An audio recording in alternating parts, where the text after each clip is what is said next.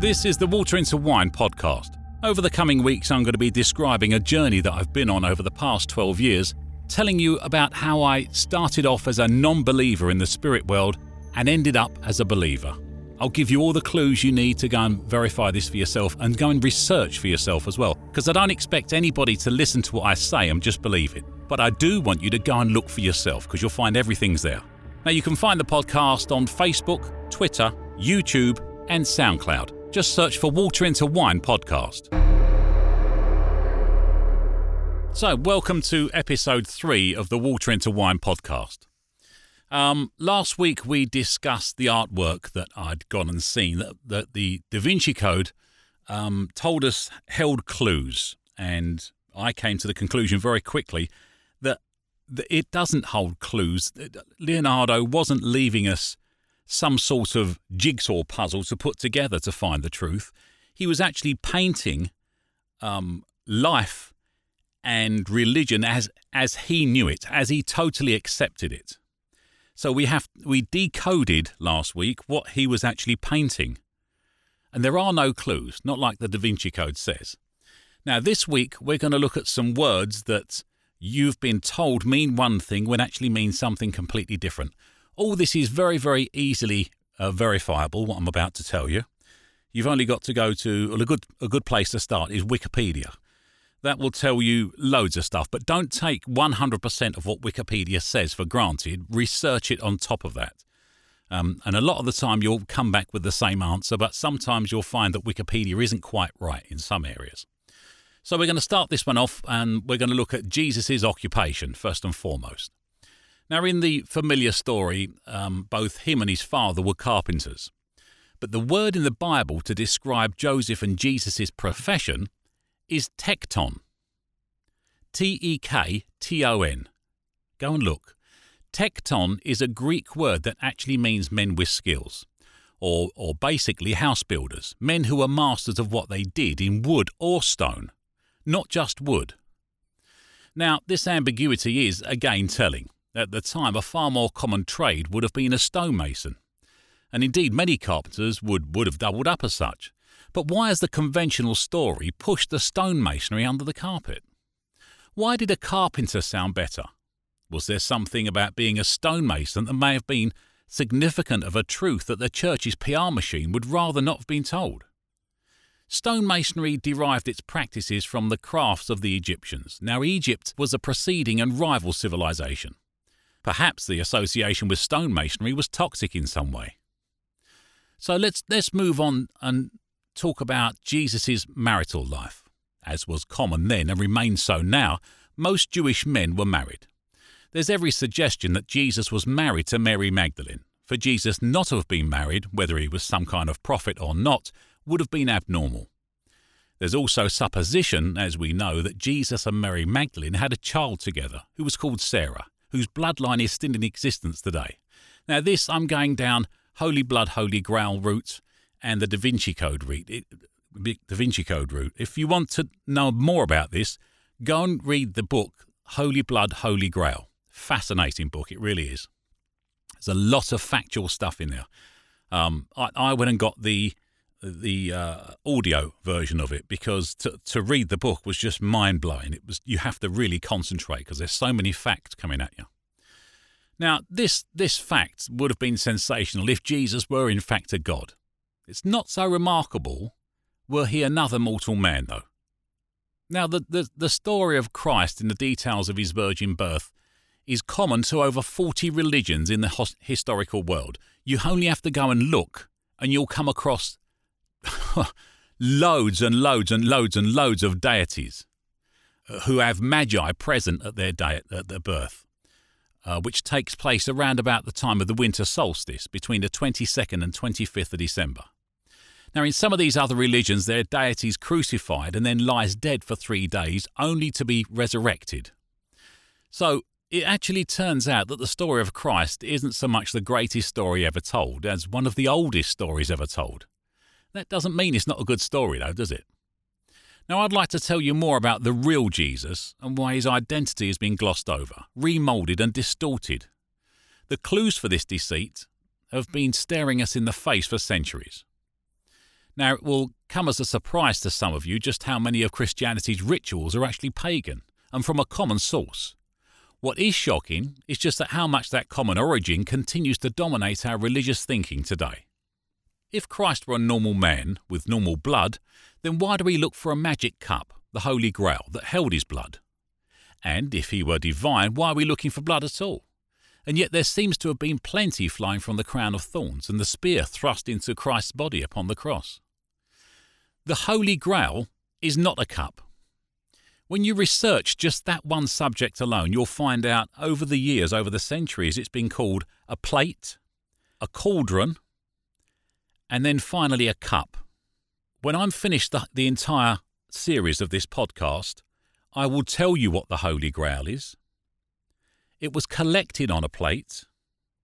It was boiled up and brewed in a cauldron. And it was administered with a cup. So if, if somebody holds up the cup and says the Holy Grail, they're not talking about the cup, they're talking about what's actually in it. We're also led to believe that Jesus' second name is Christ. If, if you haven't read your Bible, you would automatically think that's his second name. In fact, the word Christ is not a name, it's a title. Christ is the English translation from the Greek word Christos, which means the anointed one, which in Hebrew is Messiah.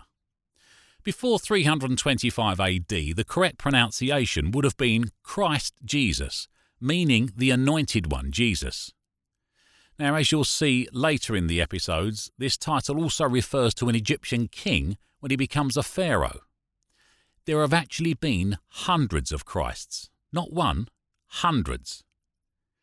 Now, Jesus was one of the most common names around 2,000 years ago, or Yeshua was because that's his real name, Yeshua. Jesus is the English version. So, in actual fact, his name doesn't really identify anyone in the normal way. Nobody really knows who this man is, which is probably why, apart from the written word, there's no proof that he actually existed. None at all. Now, if this weren't enough, the pictures, from which we're familiar, show Christ to be white, blue eyed, and blonde haired. Hardly a Semitic type, is he really? more, more of a Scandinavian Viking type, crossbred with Mediterranean blood. But if you go back 2,000 years and you look, Ethiopia, Ethiopia is a fantastic place um, uh, to, to research and to look at some of the churches there, because you'll see that the earliest depictions of Christ show him to be black with dark curly hair, and possibly from Ethiopia. Now, it seems to me that a painting from the time of Christ will be more accurate than the versions a thousand years later. In fact, if you look into the Bible itself, you can actually find a passage that describes what he looks like. Uh, this Bible passage can be found in Revelation 1 14 to 15, and it reads like this. His head and his hairs were like wool, as white as snow, and his feet like unto fine brass, as if they burned in a furnace, and his voice as the sound of many waters. And looking exactly like all these ancient pictures describe him as. The Nativity describes Christ's birth as taking place in Bethlehem, and yet Bethlehem didn't even exist as a town at the time. In fact, Bethlehem translates from Hebrew to English as house of bread, Bethlehem, and refers to a star alignment or a temple. It's actually the star alignment of Virgo, I believe, um, and an Egyptian temple. Notoriously, according to the Bible, King Herod ordered the death of all the newborn Jewish children, all the newborn Jewish boys, uh, because he was told that the King of the Jews had been born and his, his ego wouldn't allow him to, to back down. He wanted to be the biggest one in the world, basically. It's a load of nonsense, to be honest with you, because King Herod died 4 BC, four years before the supposed birth of Christ. Now, this is factual. You can go and search this on the internet. Now, what irritates me about all this is that all of our calendars are focused on zero being Jesus' birth, AD BC. It's nonsense. Even the calendar's nonsense. Now, not only don't we know who he was, but we don't even know when he was born. The Nativity also depicts a child being cradled in an animal feeding trough, which we've always been led to understand is a manger. But manger does not mean that. A manger is a ledge in a cave. where they used to put the feed for animals. So you, you can understand how it's been changed, but it's not a feeding trough, it's a ledge in a cave, not in a barn, in a cave. We're told that magi were present at Christ's birth. In fact, the, the phrase magi, or three wise men as they're more commonly referred to, once again points to a star alignment. It's the belt of Orion, Orion's belt. We're also told that they bring the newborn gold, and this is quite important gold, frankincense, and myrrh. These are actually three substances used in Egyptian mummification. Gold wrapped up was wrapped up in the body for use in the afterlife as currency.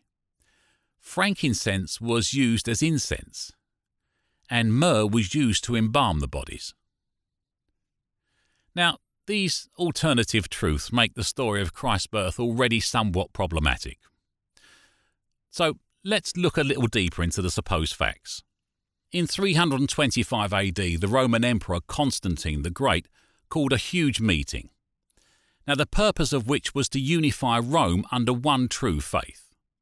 Now at that time, Rome was, was mostly pagan, and yet the pagans and the Christians were fighting to establish whose one true faith was supreme. Um, in fact, the Christians were being fed to the lions and they were used as sport.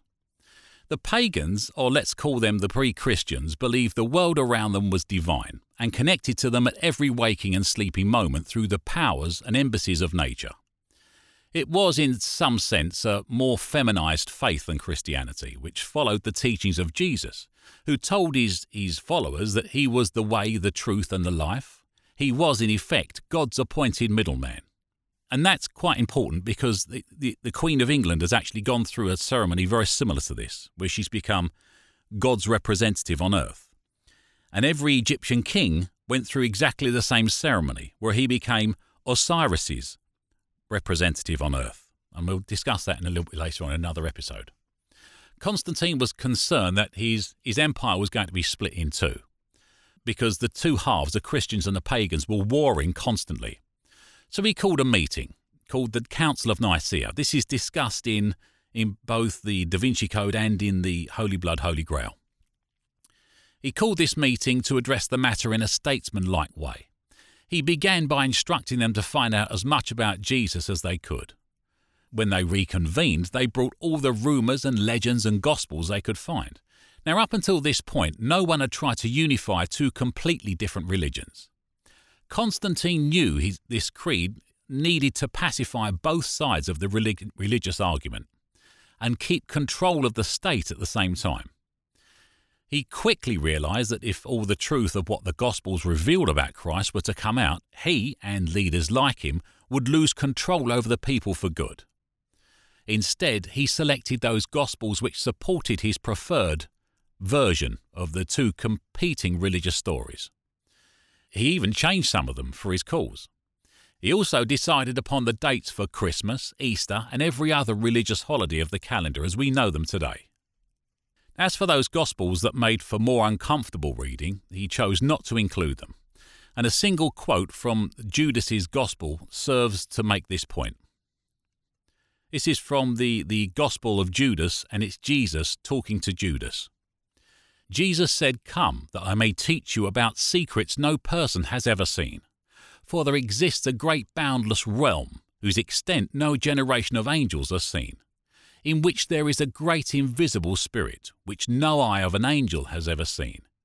No thought of the heart has ever comprehended, and it was never called by any name. Now, because Constantine needed a unifying creed that wasn't completely unacceptable to either the pagans or Christians, the easiest fit was to place the person of the human Jesus Christ at the heart of some very pagan beliefs, and then make Jesus divine and the Son of God.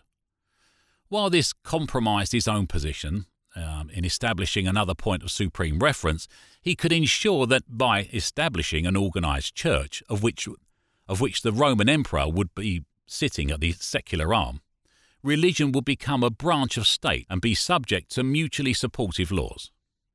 So the Nicene Creed allowed the Christians to worship a divine figure who nevertheless was born among them To pre Christians, the Creed gave them a mortal man who was given godly wisdom about an eternal domain that, in many respects, reflected their own articles of faith. In short, by making Jesus the Son of God, the Nicene Creed was allowed to thrive in the ambiguous space between mortal and divine man.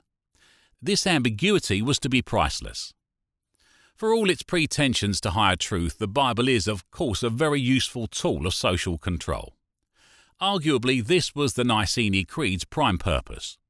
The creed wasn't written by an enlightened group of devout mystics, but instead its terms dictated to an obedient committee by a very powerful mortal man with divine pretensions, for the purposes of subduing the unruly population of his empire.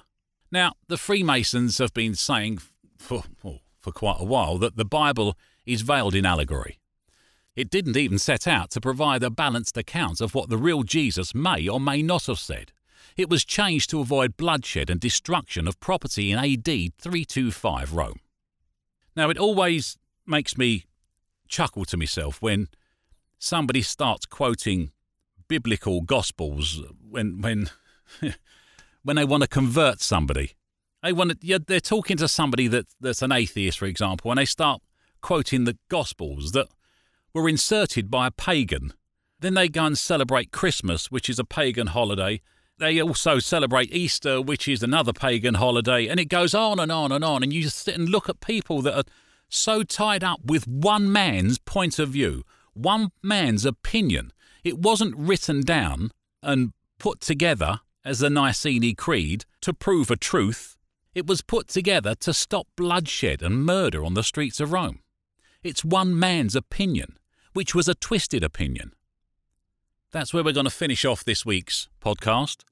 Next week, I'm going to sit and talk to you about the Knights Templar. I've done quite a bit of research about them, and I can actually tell you that yes, they did find the Holy Grail under the mount in Jerusalem while they were digging.